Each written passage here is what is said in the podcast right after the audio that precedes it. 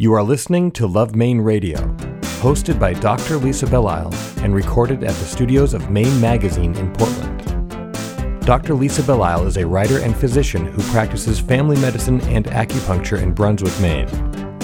Show summaries are available at lovemaineradio.com. Here are some highlights from this week's program. The overall economy has produced lots of these early stage companies, and now part of the challenge is how do we get a whole bunch of these companies that maybe haven't broken through a million dollars a year to really start scaling up? What we like to say is that when women thrive, society thrives.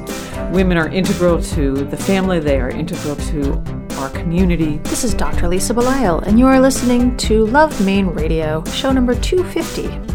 Inspirational Mainers, airing for the first time on Sunday, July 3rd, 2016. For the past several years, Maine Magazine has identified 50 Mainers who are making important contributions to the well being of our state. Today we speak with two people from the 2016 list Don Gooding and Eliza Townsend. Don Gooding is the former executive director of the Maine Center for Entrepreneurial Development, and Eliza Townsend is the executive director of the Maine Women's Lobby. Thank you for joining us. Love Maine Radio is brought to you by Berlin City Honda, where the car buying experience is all about easy. After all, life is complicated enough, and buying a car shouldn't be. That's why the Berlin City Honda team goes the extra mile by pre discounting all their vehicles and focus their efforts on being open, honest, and all about getting you on the road. In fact, Berlin City recently won the 2015 Women's Choice Award a strong testimony to their ability to deliver a different kind of car buying experience. Berlin City Honda of Portland. Easy. It's how buying a car should be. Go to berlincityhondame.com for more information. Today I have with me Don Gooding. Don Gooding has been the executive director of the Maine Center for Entrepreneurial Development since October 2010 and is host of the Saturday evening television show Greenlight Maine. He served as vice chair of the Maine Angels for four years and has taught or spoken about innovation and entrepreneurship at seven Maine colleges. Previously, he was a telecommunications market analyst and venture capitalist for 16 years, then founded and ran a global a cappella music business for 16 years based out of Southwest Harbor. The Gooding Cups are now given out at the big college and high school a cappella competitions, the real world events on which the movie Pitch Perfect is based. Thanks for coming in today. Thanks for having me. I enjoy talking to uh, fellow singers, although I think you took your music to a slightly um, bigger level than mine, because I, you know, a cappella is something that you really have to have a love for to yes. keep investing in. Yes, I, I started singing at a very young age, had some extraordinary experiences going to Hungary, of all places, and then followed my older sister to Yale because of all the a cappella singing there, and managed to get in my senior year into the original college a cappella group, the Yale Whiffenpoofs, toured around and you know in my adult life I've sung with or directed a bunch of a cappella groups. So yeah, it's been with me for most of my life. And you also have this sort of dual thing that this uh, you were a telecommunications market analyst and you are very much involved in entrepreneurship. So it seems as if kind of communications, expression, self expression, helping other people's express themselves, it seems like that's been kind of an important theme for you. Oh, that's interesting. I've never really thought about it that way. Uh, a lot of my telecom uh, career was really in the technology. So, uh, for example, when the internet was just being commercialized, I was the techie that went in and tried to understand that this was going to be a very big opportunity. But of course, as it's turned out, uh, the internet has become a huge form of expression. So I guess when I, I handcrafted the first venture capital website in the very early days, but that yes, that was a form of uh, expression. And of course, now I've moved from a cappella to singing Sinatra, and of course, expressing the lyrics is important. So yeah. And then I spend a fair amount of my time now working with entrepreneurs on their pitches and on their communication style. So, yeah, I guess I have worked a fair amount on that. And you also have this television program that you are involved in, Greenlight Maine. Yes. So Greenlight Maine just started uh, a year ago. It was the idea of a guy, uh, Con Fulham, trying to bring a show that would. Um, demonstrates to Maine that there are all sorts of really exciting companies here that are achieving some success uh, and trying to show that entrepreneurship uh, is really important to Maine going forward. So we are getting close now to wrapping up the first season. Um, uh, anybody who wants to see the exciting finals where $100,000 is on the line, June 24th, we're actually going to be at Merrill Auditorium. Uh, and it's pretty exciting to see these companies and the progress that they've been able to make in just a year. You've done a lot of work with what is now called Top Gun Maine. Correct. This is something that some people may not be familiar with. Tell us about that. Sure. Um, in the world of entrepreneurship, there are these things called accelerators. And Top Gun, which was started by my predecessor, excuse me, at the Maine Center for Entrepreneurial Development, uh, is Maine's version of that. So we bring together classes of entrepreneurs over a short period of time, typically three to five months, and that peer group does a lot of uh, self coaching, but then we also surround them with mentors. These are people who have had real world experience with all the challenges from doing marketing and sales and hiring people and manufacturing and financing to help these mostly first time entrepreneurs to really accelerate their progress. Uh, now, all of, a bunch of these are high risk businesses. They're all trying to grow uh, on the main scale to be, you know, way above average. And of course, with that kind of risk, not all of them succeed, but many of them are achieving those successes, and it's, it's very exciting to see.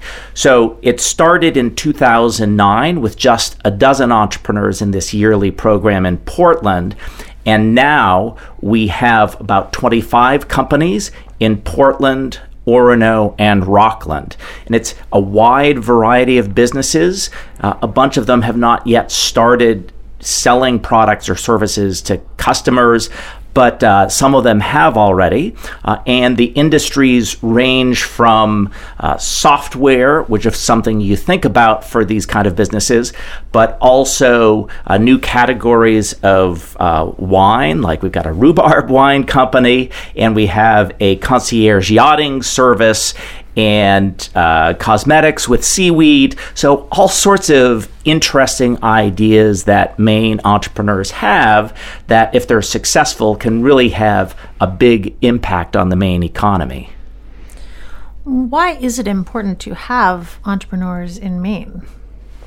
Well, we've always had them. Maine is actually historically a very entrepreneurial state, and it's really important in any economy because, uh, especially today when the world is changing so much, entrepreneurs are the people who look at the changing world and figure out what the future might look like and then go try to make that happen. So, here in Maine, especially now, where we're looking at a lot of historic industries that are not doing well, we have to reinvent our economy. And entrepreneurs, rather than government or other kinds of folks, are the people who are best attuned to, to figuring out what needs to be done. So I think for the Maine economy to succeed in the future, we need lots more people to say, um, I, am going to take that risk. I'm going to try to do something that can be sold not only locally, but regionally, nationally, and internationally. Because that's really how the state as a whole is going to prosper going forward. Kind of sound like a politician, which is not a good thing, but it, it's it's part of what drives me. Um, I actually got into this originally because I've got two daughters myself, and you know, there's a lot of concern about the U.S. having been the leading economy for so many decades might go into a state of decline. And to me, the essential thing is that we always have to reinvent ourselves uh, as an economy, as a country, personally, and entrepreneurship and innovation is really the path to that uh, reinvention. We often think about, um, as entrepreneurs, we often think about people as taking enormous risks and leaving their homes and their jobs and just jumping into the next thing.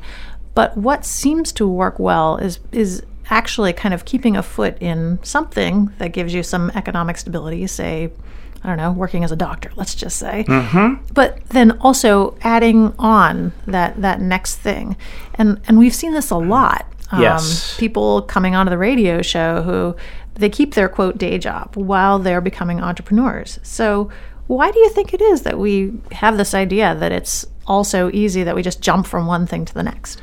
So uh, I, I think a lot of these new ideas need some gestation period. And so it's okay to have the, the moonlight business, or in some cases, inside a company, it's a skunkworks project or some side project that people are doing just because they're passionate about it. And it takes a while for all of those pieces to come from this kind of vague idea to some coherent whole. So sometimes you can make that big jump, but most people aren't in the situation personally and financially to be able to make that big leap without jeopardizing a whole bunch of things that they've uh, they've started. So in Top Gun, in particular, we see a number of moonlight entrepreneurs uh, because as they look out, they say, well there's a bunch of things we have to figure out. It sounds like it'll be good in the future, but mm, you know, yeah, let's just take a little while, test some things on the side uh, before they they take the big leap. Um, and then you know, there are people like me who just you know I, am taking a big leap now. Although I have to say that when I started my acapella business, it was in the spare bedroom while I was still doing venture capital. And I had about a four year period where the two were overlapping. So it's, it's pretty common to be doing it that way. You are going to be taking another big leap because you will be stepping down as the executive director for, of the Maine Center for Entrepreneurial Development as of June. Yes, yes. Um, it, I've been there for five and a half years. Uh, Maine has come an awfully long way, and MCED, the organization, has also come a long way. And I've learned about myself that I'm very much a startup guy. My license plate even says startup. um, and the Top Gun program in particular, we're now in our seventh year. And we actually have somebody on our staff, Susan Rulin, who's the program manager, and it's running like a more mature business. And in addition, the overall economy has produced lots of these early stage companies. And now part of the challenge is how do we get a whole bunch of these companies that maybe haven't broken through a million dollars a year to really start scaling up? And I've never done that myself. And so I think it's a time for some new people to come in and take the organization to the next level. It having been through this process a bunch of times and seeing other people do it, I, you know, I can say intellectually, yes, it's there's often a time where the founder uh, says it's time to step aside and you know, I kind of looked in the mirror and said, you know what, I, I think it's that time for me right now. So yes, I, have taken the big leap and still haven't quite figured out all of the different pieces but uh, I, am aspiring not to run anything, but uh, to try to spend some more time with a few companies. I, I, really enjoy helping entrepreneurs and being able to focus on a small number rather than the 200 companies a year that we see coming through MCED. I'm looking forward to that. Uh, I'm looking forward to potentially working with some uh, college students uh, and that very startup phase. There's an awful lot of uh, college entrepreneurship going on in Maine right now, which is very exciting. Uh, and who knows, maybe even write a book. And of course, sing some more. Well, I hope you're. I hope you're going to sing some more because that's the kind of the important thing. This is this is how you started your your long life, and we have to keep doing it. Absolutely, it's essential, and you know, it's, it's part of the work life balance that lots of people struggle with. So I haven't been singing regularly in about eight or nine years uh, since I was up on Mount Desert Island, and my a cappella group that I had started there broke up. So I've been working on the Sinatra repertoire for a while. So so there will be no more excuses that I have to go do some entrepreneur thing to help grow the Maine economy. It's, it's got got to find a venue. So so if any of you know a venue that uh, needs a Sinatra singer, let me know. Okay, so the, the word is out now. You're going to be booked solid. As soon as you are done doing your MCED work, you'll be singing. Uh, that's my hope. Actually, I, I, I, have a fun gig coming up. Uh, Cellar Door Winery uh, is going to be opening up in Portland, and my wife, who writes cookbooks, uh, she's done a number of tastings and up in their Lincolnville facility where, you know, I've sung Sinatra while she does a tasting of like, you know, uh, Beaver Bourguignon with their uh, Pinot Noirs. So we'll be doing some of that. I'm interested in this idea that, you know, some people are startup people and then some people have a different sort of energy and maybe they're more like mature phase people. And I'm also interested in the idea that like a person, an organization kind of has a has a developmental curve. Because I think sometimes we get in our minds, well, I should be good at everything. I, right. As a person, I should be good at everything. My organization should be good at everything. But that's just, that doesn't make sense. No, it doesn't. Yeah, we've all developed our own specialties over time. And, you know, our brains, especially at my age, you know, there's, there's a certain way it works and prefers to work. And certainly as you look at companies, uh, it, it, there's a lot of literature talking about the different functions. So I happen to be on the, the visionary side, but then there's a need for process people. Uh, there's a need for people who are more the sales marketing people. Uh, there's a need for people who more are on the numbers and financing side. So all of those functions are necessary and frankly, in, in a growing business, there's not enough time for anybody to be actually doing all of them. Uh, there, uh, Fletcher Kittredge, a great entrepreneur in Maine who's on my board of directors, likes to say that liberal arts is great training for being an entrepreneur because you have to know a little bit about a lot of different things. And as a company grows, it's just unrealistic to think you're going to be able to be an expert on all of those things. Um, so, and yes, there are also stages of development. In the early stage of a company, especially those are tr- who are trying to be innovative, you are searching for what the right fit is between this product idea you have in your head and what the market might actually want and how you actually make money and how they receive the product. So you're you're doing a lot of discovery, uh, but then once you've figured it out, then the challenge is well, how do we do more of it, and how do we do it just a little bit better and a little bit better, and those kind of functions, which are extremely important are qualitatively different from the discovery process. So I've certainly learned about myself that I mean, I come up with lots and lots of ideas, and I love turning at least some of those into a real new thing. Um, and, and some of them will be things that other people take and make into a much bigger thing. And I've learned that that's okay. Um, I, I'm very happy, for example, that uh, the International Championship of College A Cappella, which uh, actually I didn't start, I took from a very young age and worked on it for a decade. And now Amanda Newman, who we sold it to, has turned it into this huge thing. And, and I'm okay with that because she's now done it for 12 years. And I've never done anything for 12 years in a row. I just get bored. So, what if you are, what if you are, say, a visionary, but you somehow find yourself in a process role as an individual? Like, how might that manifest?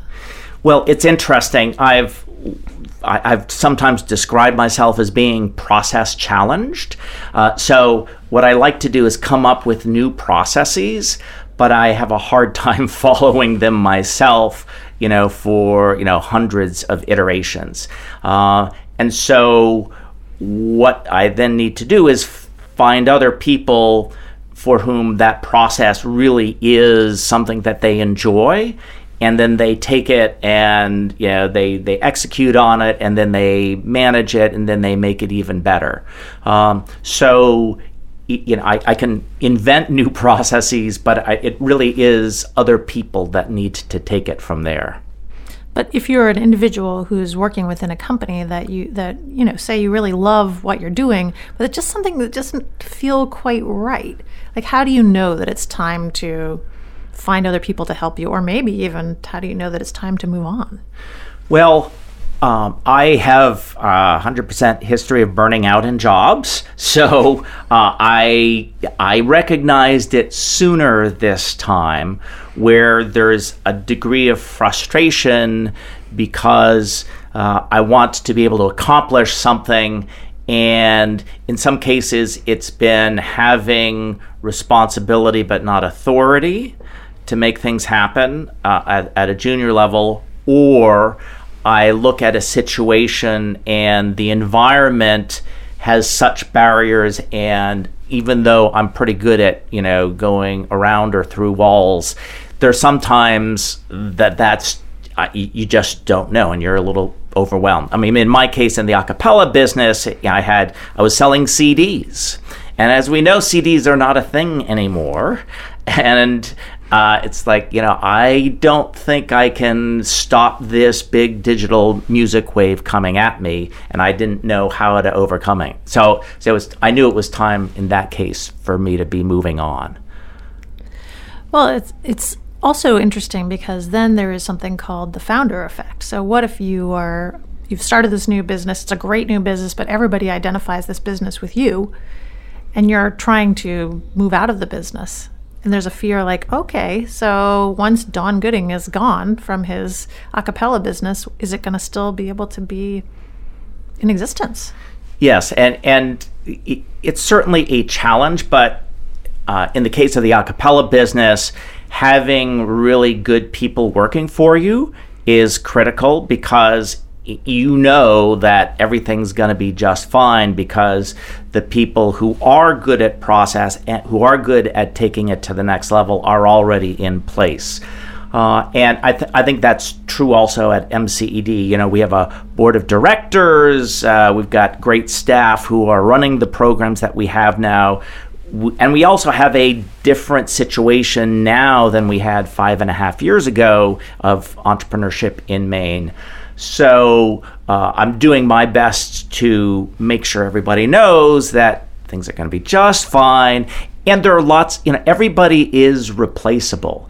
It, it, it, this is a hard thing for, you know, a lot of folks to uh, accept about themselves um, or about some, you know, particular company. But uh, as long as the vision and a lot of the execution is solid, you know, th- yeah, there'll be a, a, a, transition time, but then people will go, who who was that person that was behind the company? Um, so I, I I think these transitions aren't as hard in reality as they might be perceived at the beginning of the process. Don, how can people find out about the Maine Center for Entrepreneurial Development? Well, we have a website, of course, www.mced.biz. That's the best place to learn about Top Gun and all the other programs that are going on there.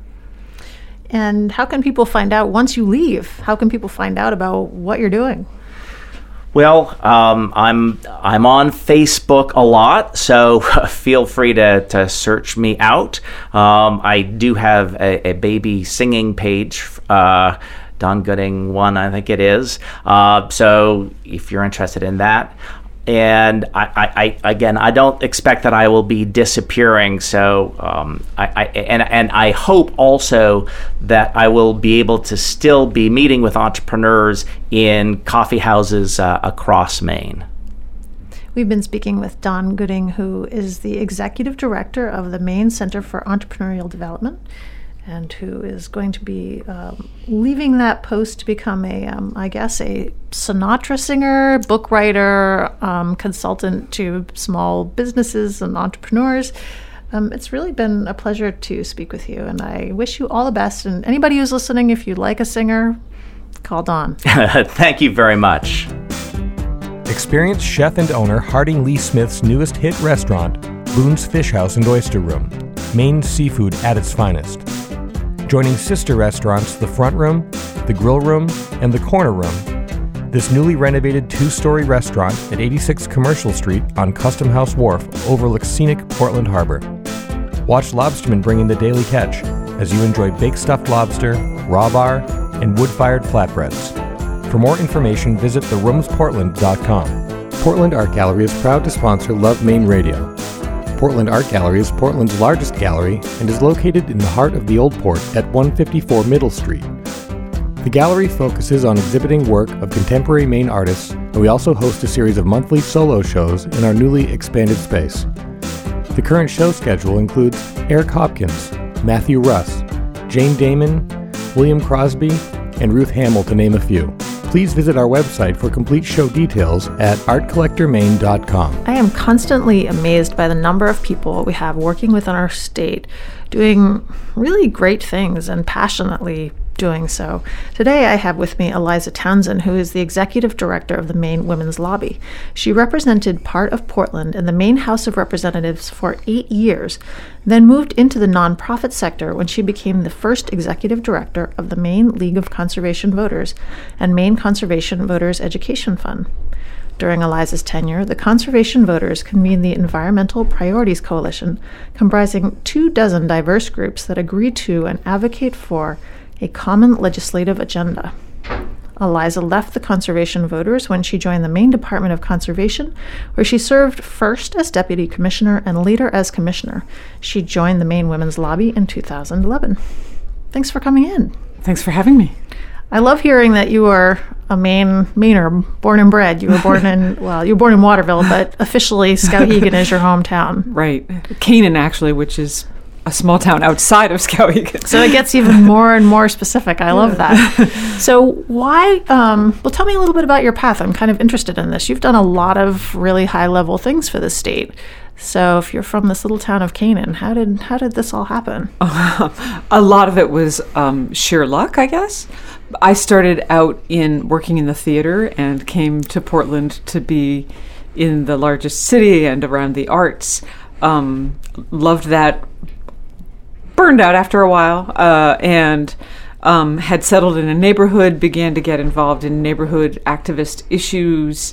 One thing led to another, and then along came the Clarence Thomas Supreme Court hearings, which really brought home to me uh, the importance of getting involved in issues that are important to you. So I ran for the legislature, and that has set me off on a path, I guess. Well, that's interesting because the, I mean, I vividly remember the Clarence Thomas hearings, but I'm guessing there's a whole, uh, I don't know, maybe a generation after that that really has no idea why this was important at all. Why was it important to you? I think that it was the first time issues um, that women identified, or at least for me, it was the first time. I guess I can't speak for others. Uh, we've all, any woman has had uh, a multitude of experiences that are um, that fit on a spectrum, not all of which are harassment or any kind of assault, but which leave you with a bad taste. And the uh, coming forward of Anita Hill, the fact that she was so uh, profoundly dismissed and ridiculed and so uh, abusively treated by members of the U.S. Senate. It was um, a visceral and visible situation in which these uh, men who were in really elitist uh, issue, a, a, situation of great power, were so obnoxiously rude, dismissive. Um, it was just an appalling experience to watch, and I think I had individual conversations with friends and family for whom it was visceral. It it just kind of brought up every negative experience you've ever had.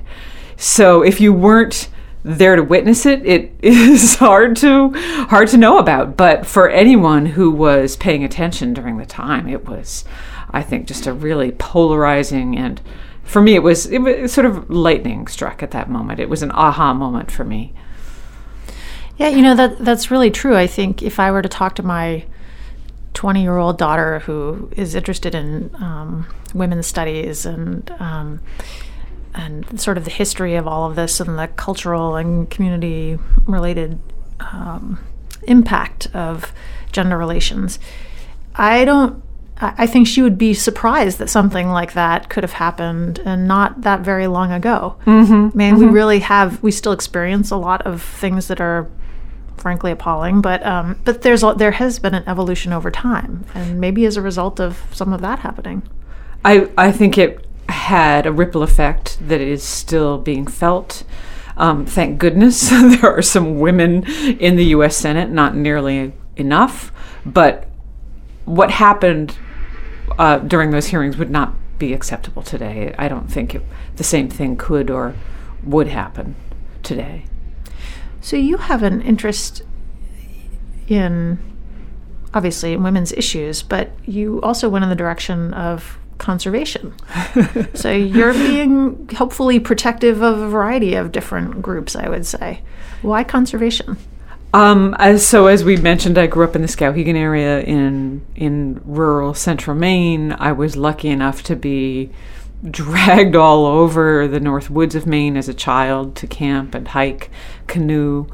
Uh, being connected to Maine's outdoors is part of who I am, and it's very important to me that we take care of that aspect of Maine and take care that we don't become anywhere USA, that we conserve the characteristics that make Maine different from other places.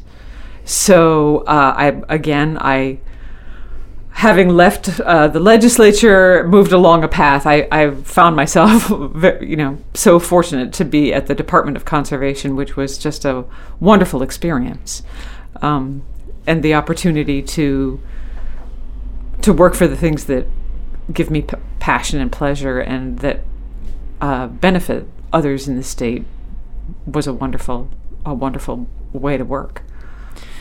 So tell me about your family then. It's interesting that you have this acting um, past as well. And then you're telling me that you spend a lot of time being um, brought around the Northwoods. And then you also are highly aware of the Clarence Thomas um, hearings. So, what what sort of fertile ground did you spring from? I guess. I, uh, my folks were always engaged in their community, whether uh, it was being involved in 4-H well before I was born, to um, whatever issues. My father was very active in the early days of the Natural Resources Council of Maine, so it was common conversation at the dinner table to talk about politics, about issues about the legislature. My mother served on the board of the of the Skowhegan Public Library and used to take me along when I was 4 or 5 years old. So being active and t- taking action was an example set for me. Um, obviously, I didn't have a a clear plan that that was where I would end up. Um, the arts were something that we enjoyed and I was exposed to, and so that drew me strongly when I was young. I actually I did some acting, but I also uh, I, my degree was in technical theater, and so I did uh, I did scene design and lighting and props, so forth. And how has that contributed to what you do today? Is it something having to do with the organizational aspects or the constructive aspects or I do think I what, what I probably did more than anything in my uh, my as a young person working in the theater was props. And that's a a problem solving um, challenge. So you're given very little time, maybe three weeks, to put a show together. You've got X amount of money to spend. um, limited resources. You have to be creative. You have to be really organized. Okay, what do we already have? What do I need to buy? What can I borrow? What can I rent? What are the solutions? And that those are skills that I use every single day in a very different way, whether it's in my personal life or in my professional life. But it taught me to be organized and creative and resourceful. When I was doing some background research on the Maine Women's Lobby, I was noticing a lot of things that have been supported by that organization over the years that are really quite mainstream. It's not as if it's all specific it's a lot of women and children issues but it's really family issues was exactly. what i was seeing exactly so what we like to say is that when women thrive society thrives. Women are integral to the family. They are integral to our community the uh, the lobby is a really interesting story. It um, it evolved from the 1977 International Year of the Woman, when a delegation of Maine women traveled to Houston, Texas, for the international or the National Women's Conference. Came back excited, wanting to do something for women in Maine, and decided to secure funds for what were then called battered women's shelters. They lined up a sponsor for the legislation, testified, wrote letters, followed all the steps. And when the 1978 legislative session ended, there were zero dollars appropriated for battered women's shelters. So they went back to their allies and said, What happened here? And they were told, You weren't here. In the late last minute hours of the session, there was nobody in the halls speaking for women. They said, Never again and formed the Maine Women's Lobby with $2 memberships, raised enough money to hire a lobbyist in, for the 1979 session, and when it had ended, they had secured the funds. So we've been in the halls for 37 years on the front lines of a wide variety of issues affecting women. For example, Maine had a Family Medical Leave Act a full five years before the federal legislation passed. It was the law in Maine long, long before the passage of the Affordable Care Act that your insurer had to cover your mammogram and your pap smear.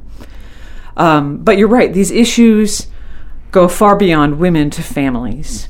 And what we find ourselves really working on today is helping our elected leaders understand that economic security is the overarching issue for women. That whether you have money and how you get money determine your health, they determine your ability to escape a violent relationship, your ability to chart your own life, and your children's prospects. So um, I feel very lucky to be working for this organization, especially at this time. What has your observation been of women who grew up during the era of let's just say bra burning because that's what we that's sort of what we all think of as women's rights. Um, and the younger women now who are very aware and even calling themselves feminists, but don't have that same historical perspective. Uh, have you noticed any differences in the way that they approach women's issues? I'm really excited to work with the younger women I know today who are just strike me as being incredibly smart and um, open minded, wise, and yet are um, having to fight some of the most basic of issues. We're still having to debate the minimum wage, for example. As you know, Maine failed to adopt the federal or accept the federal funds, which would allow us to insure 70,000 Mainers and create thousands of jobs in the process. So it we we've come a long way in the sense that I think there's greater awareness, and at the same time we're fighting some of the most foundational fights. I guess I ask this because I think of my own, you know, of our generation growing up, and women were being admitted to educational institutions, and we were being um, we were to be found in the workplace, and women could be doctors and lawyers and such. Um, and now, I, I think it's almost as if it's been forgotten that that that was even ever an issue. So I, I just I, I don't know I don't know if I have a good question here or not. But my daughter and I have many conversations uh, about the perspective on that and what it really felt like to be someone who, you know, in my mother's era, you became a not a teacher or a nurse or you stayed at home with your kids essentially. So it's absolutely true that there are more opportunities today. Uh, women are the majority of college students, women are the majority of voters, and yet we have a presumed nominee for president who has said outrageously offensive things about women and whose clear attitude toward women is disdainful. Um, and we're seeing more and more erosion of women's ability to make their own decisions, reproductive decisions, across the country um, including now these challenges that are going to the Supreme Court, such as the case that was sent down to the lower courts yesterday, Zubik versus Burwell, which would allow your private employer to refuse to allow you to have access to certain kinds of birth control because they don't approve of it. That's just an absurd idea that that that your boss should determine what types of birth control are available to you. So uh, while we make progress, we're also seeing very serious threats against women's autonomy and their ability to act as full adults in society. Yeah, that's a really good point. What you're describing is is very real, and some of the things that I think that we, I think that as a society we believed that we had quote unquote solved. You're right. Now there's a strange um, erosion, as you've described it. Why? What's happening? Um, many of the issues, especially as we're seeing that have to do with uh, abortion, reproductive issues, are really less about the stated issue than about power. They're about who gets to decide, who gets to make decisions. And I think that as women take a stronger role in society. There are some people who are threatened by that and find it frightening and are looking for ways to return to the social arrangement that was familiar to them and, and from which they benefited. Well, I'm sure that you're. I'm sure there's some truth to that, and yet I find it uh, vaguely horrifying, I guess. it should be vaguely horrifying. Or maybe just horrifying. Um, because if if reproductive health care is health care, it's an outrageous thought that there would be women in the United States who would need to drive hundreds of miles to receive basic health care. It's it's not acceptable. Talk to me about sex trafficking. We had an individual on our show not too long ago who was describing sex tra- trafficking and the prostitution of young women, and I think it also happens with young men, but she happened to be female, within the state of Maine, which I think I was really. I was really saddened by that this sort of thing continues to exist, and we haven't really figured out how to deal with that. Does the Maine Women's Lobby have any sort of a stance? I'm assuming you don't like it, but do you have any sort of something that you're working on with this? We um, work with the Maine Coalition to, Against Sexual Assault, who tends to take the lead. They are the experts in the field, and we have supported them in a variety of uh, legislative efforts to solve this issue. It's you're right. I mean, it's horrifying. We would, not like to believe that it's happening in Maine, and yet it is. What are some of the things that the Maine Women's Lobby is currently working on that you feel very excited about? We are just beginning to think about what we might work on. For, as you know, the legislative session just ended for the year. So uh, I would say that we have um, a few things on our mind. One that is really current is the issue of the Supreme Court. Um, and that is only the tip of the iceberg of the overall issue around the courts. So, what I mean is that, as you know, uh, Justice Scalia died earlier this year, and that has left us with a Supreme Court that is not fully staffed, with the result that they are unable to reach decisions on issues. As we saw yesterday, they remanded a, a, a, a case down to the lower courts because they appeared to be split 4 4. Um, that's just the tiniest example of issues that are taking place across the federal court system. Uh, President Obama has nominated, uh, I believe the current number is 57 judges to the federal courts, including Judge Garland, who he nominated to the Supreme Court, and um, there has been no action on them in the U.S. Senate. The old saying is justice delayed is justice denied. The result is that Americans are unable to get their day in court, including across the country, there are a number of jurisdictions where the caseload is so high as to be declared a judicial emergency. As you know, the federal courts touch every aspect of our lives. And obviously, we think of Roe v. Wade, we think of reproductive issues, but the decisions that upheld the Affordable Care Act, um, would be another example. So they're profoundly important to every aspect of our lives, and, and including environmental and conservation issues. We're watching that closely and trying to teach everyone, let everyone know that these this is what's happening because it's why would you know? It's a little bit arcane, um, but incredibly important.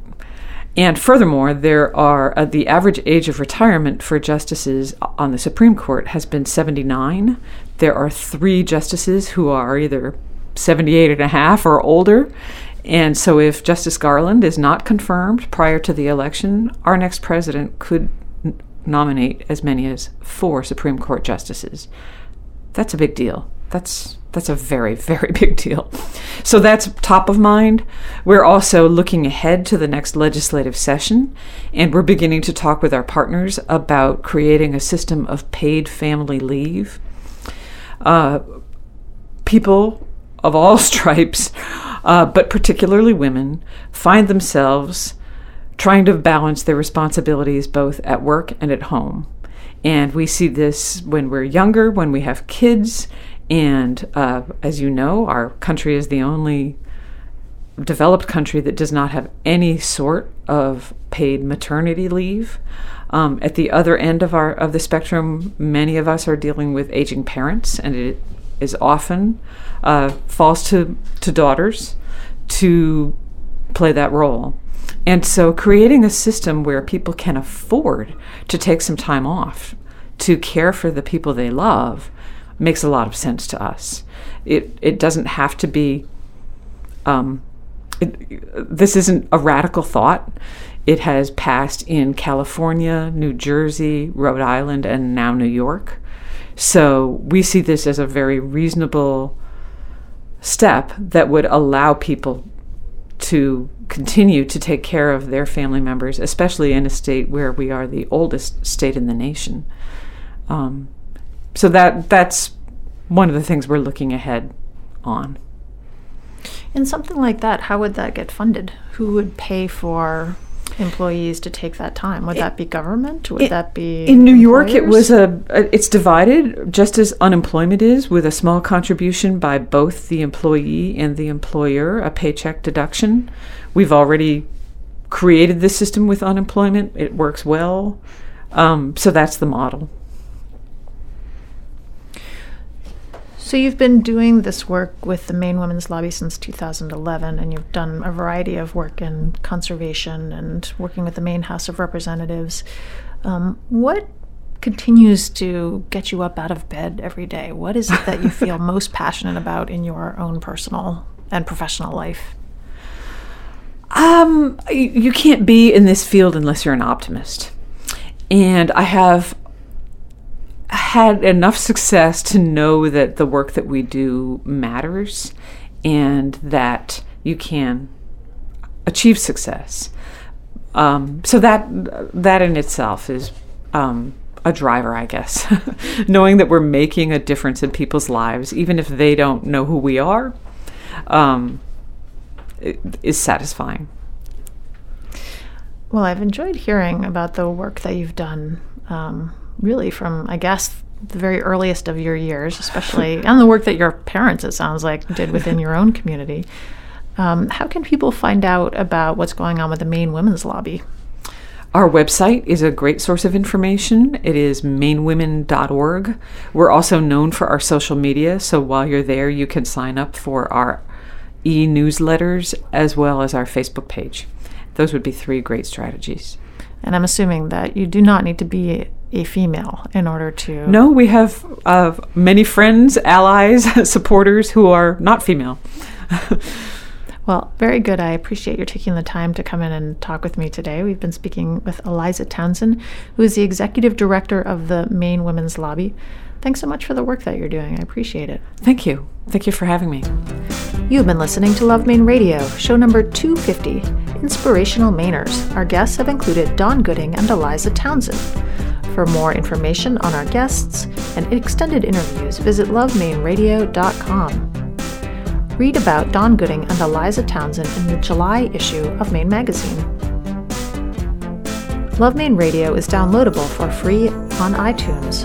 For a preview of each week's show, sign up for our e newsletter and like our Love Maine Radio Facebook page. Follow me on Twitter as Dr. Lisa and see my running, travel, food, and wellness photos as Bountiful One on Instagram. We love to hear from you, so please let us know what you think of Love Maine Radio. We welcome your suggestions for future shows. Also, let our sponsors know that you have heard about them here. We are privileged that they enable us to bring Love Maine Radio to you each week. This is Dr. Lisa Belisle. I hope that you have enjoyed our Inspirational Mainers show. Thank you for allowing me to be a part of your day. May you have a bountiful life. Love Maine Radio is made possible with the support of Berlin City Honda, The Rooms by Harding Lee Smith, Maine Magazine, Portland Art Gallery, and Art Collector Maine. Audio production and original music have been provided by Spencer Albee. Our editorial producer is Kelly Chase. Our assistant producer is Shelby Wasick. Our community development manager is Casey Lovejoy. And our executive producers are Kevin Thomas, Susan Grisanti, and Dr. Lisa Belisle. For more information on our host's production team, Maine Magazine, or any of the guests featured here today, please visit us at lovemaineradio.com. Here's an excerpt from our interview with Elizabeth Drucker from next week's program. But why ballet? You know, you're nine and ten years old, and yeah. there's something about that particular form of dance. It's so specific. It is very specific, and I think it attracts a specific type of person. Um, I think it's it demands a lot of physical. It surprises you sometimes to see how much physical uh, strength it demands. So I think it does attract a person who tends to be athletic um, and and like to to push their bodies in, in different ways. Uh, but I think it also really attracts a person who likes details and and is excited by little progressions. Uh, the students who, for instance, Aaron's daughter Elizabeth, um, she's now at that age where she she comes a couple of times a week, and her class this year just just really just came together in terms of loving those little details. So we can spend, um, you know, all this time in class focusing on uh, the the the uh, intense um, classicism of ballet. And, and that's not for everybody. Uh, but when you get a group that, that loves that, um, you, there's just no stopping them. I feel so. Uh, I think there's also a tremendous love of music um, if you're if you love ballet uh, because it's such such a pivotal part. Um, and but I'm surprised also how uh, how many students really do find something to love in it. Um, because you're right, it is a there's a very specific kind of training. It seems as though m- many parents are interested in having their children um, do ballet, but that at some point it has to really be about the child, him or herself. Yes. What is that? What is that pivot point? What do you see in kids who make the decision to move forward themselves? That's a good question. I think uh, I think that they start to feel um, how much success they have in the studio, and by success I mean that for them uh, finding achievement in um, in those small changes because it's a small progression. It's not like you walk in one day and then the next day you're doing, um, you know, triple pirouettes and you've got your split, and it's such a small, slow progression. Uh, but they start to the that aha moment that I think I see in my students is um, when they've been working at something for a period of time and it might be something small like you know holding their arm at a certain level and then they just they they get it they get it that day it and you see their this light go on behind their eyes, this smile. Even the shy students who, uh, you know, their their smile is sort of uh, repressed a little bit, but they can't they can't um, keep it contained uh, because they've they've worked at something and they've seen the achievement in it, um, and it that's so rewarding and so that's that's what I try to find uh, for my students, and um, that's why I think the ballet is something that everybody can be successful in. Um, if you look at the standards of success being uh, broad, being about um, about little details as well as big details. You described a, a, point in your own career where you went from performance mm-hmm. to studio mm-hmm. and to teaching. Yeah explain to me the differences between someone who might go in one direction versus another direction. I think you have to.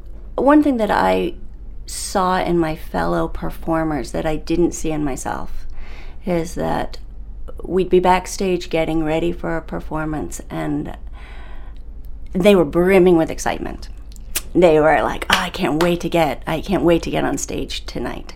Um, yeah, I have to go to class tomorrow, the next day, and the rehearsals, but it's just to get on stage. That that was the reward for them, and that was really enjoyable for them.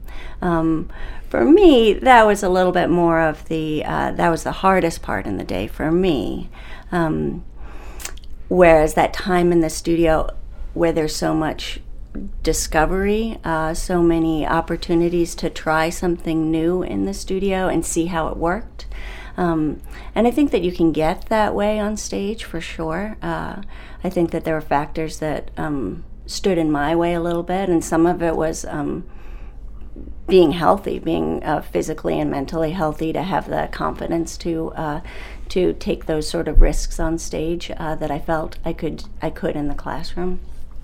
I think the dancers that are so successful performing really find a balance in their life that they can uh, handle the stress of performing, uh, but that they but that the love of being on stage uh, really uh, pushes them through, helps them, um, and so I see that in in both um, in in my students. I have some students who they get through their classwork during the year so that they can be rewarded at the end of the year with a with a spring production. Uh, and then there's others who I think would be happy being in class every day and and not ever having to step on stage. Uh, and and you know I think that's one of the things that uh, in a smaller school like mine we're trying to find. Um, trying to find that balance for, for all students because it, it is different um, for each of them. It it seems to me as a parent that we've evolved into a very performance centric world. Yes. And that it's not even just the spring performance of, say, a ballet. It's also the sort of daily on stage of Instagram or social yes. media. And so there's always this sense that you have to have your game face on. You're absolutely right. So, how do you step back from that and encourage this joy that you're describing mm-hmm. in just your own small accomplishments. Mm-hmm. I think I'm very lucky in that the the older students in the school uh, sort of the, it trickles down their their beliefs and their philosophy and their work ethics trickle down to their uh, to the younger students, um, and I think the older students really understand that that everything really happens in the classroom um, and it also happens outside the classroom, the work they do at home, the the, the time that they put into uh, thinking about about class. But um, so when you see that modeled for you every day, I think that and then and then for the parents to also see that these older dancers are doing really well. They they can see the product on stage every year, but they also see that these older dancers are um, gaining recognition elsewhere. They audition for mm, summer programs throughout the country and and are accepted. So they see that that uh, that the course of ballet, in particular, uh, more so in ballet than some other forms of dance, um, really is a classroom based uh, based activity, um, and so I think that helps. Um, I don't know if that answered your question, but uh, I, I, think it's it's sort of building that culture within the school um, that that that the value uh, happens every single day, uh, and then we also get to see that and celebrate that. Thank you for listening to Love Maine Radio. We hope you can join us for next week's program.